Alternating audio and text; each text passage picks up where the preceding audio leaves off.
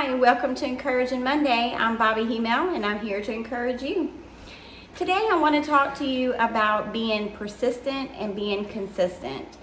You know, many times we have dreams and we give up on them. We decide, you know, we're not, for whatever reason, our prayers didn't work and we just decided we're going to give up. It just must not meant to be.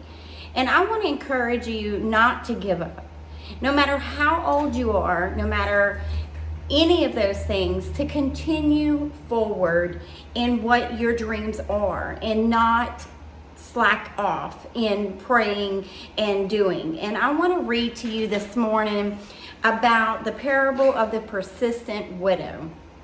Um, it's Luke 18, 1 through 8, and I'm going to take a minute and read it because it's worth reading. So let's read. One day, Jesus told his disciples a story to show that they would always pray and never give up. There was a judge in a certain city, he said, who neither feared God nor cared about people. A widow of the city came to him repeatedly, saying, Give me justice in this dispute with my enemy. The judge ignored her for a while, but finally said to himself, I don't fear God or care about people but this woman is driving me crazy. I'm going to see that she gets justice because she is wearing me out without her without her constant request. So, you know, he's wore out with her constant request. So, on to verse 6. The Lord said, Learn a lesson from this unjust judge.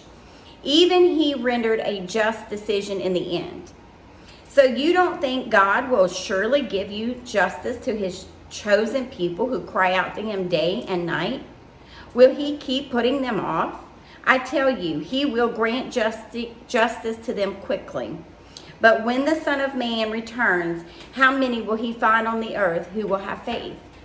He wants us to not give up and to go to him persistently and consistently and say, Hey, Lord, your word promises this. Give me justice.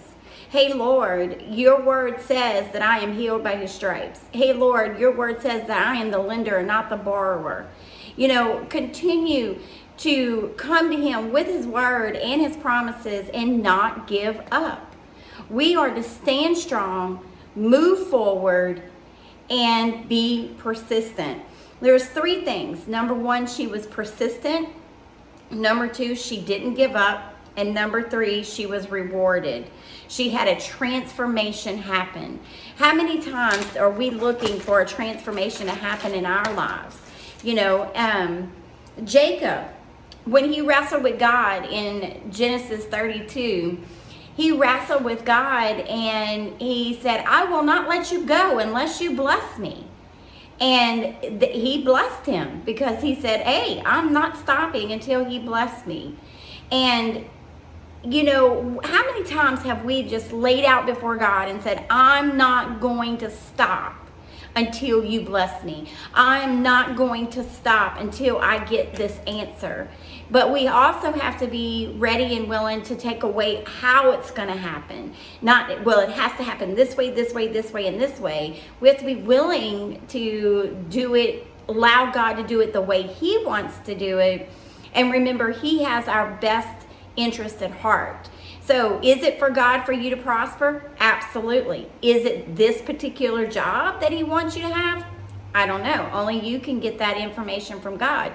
But be willing to let the details go to God and just seek Him and stand strong for the, the result to come out.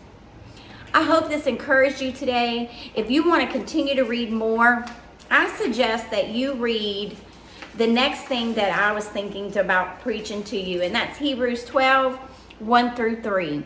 Hebrews 12 1 through 3. Run the race with endurance. God bless. Have a great week.